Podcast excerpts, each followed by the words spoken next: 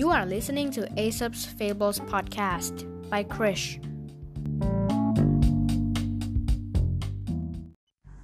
ตอนที่ 82 นกกระจอบกับกระต่ายป่า กระต่ายป่าตัวหนึ่งถูกนกอินทรีตะปบจับไว้ใต้กรงเล็บแหลมคม ร้องโอดโอยด้วยความเจ็บปวด นกกระจอกตัวหนึ่งเกาะอยู่บนต้นไม้ ก็หัวเราะเยาะฮ่าฮ่าฮ่า กระต่ายป่าฝีเท้าเร็วอย่างเจ้าทำไมถึงเสียทีง่าย ๆ อย่างนี้ล่ะ ทันทีที่นกกระจอกพูดจบ นกอินทรีตัวหนึ่งก็โผล่มาจับนกกระจอกไป กระต่ายป่าจึงรำพึงขึ้นว่า เมื่อกี้เจ้ารังหัวเราะเยาะในความโชคร้ายของข้าอยู่เลย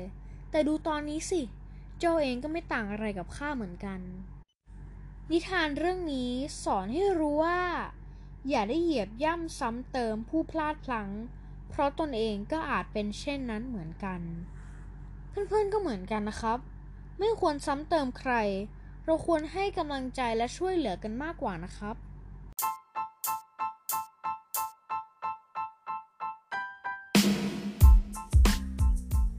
ขอบคุณที่รับฟังจนจบ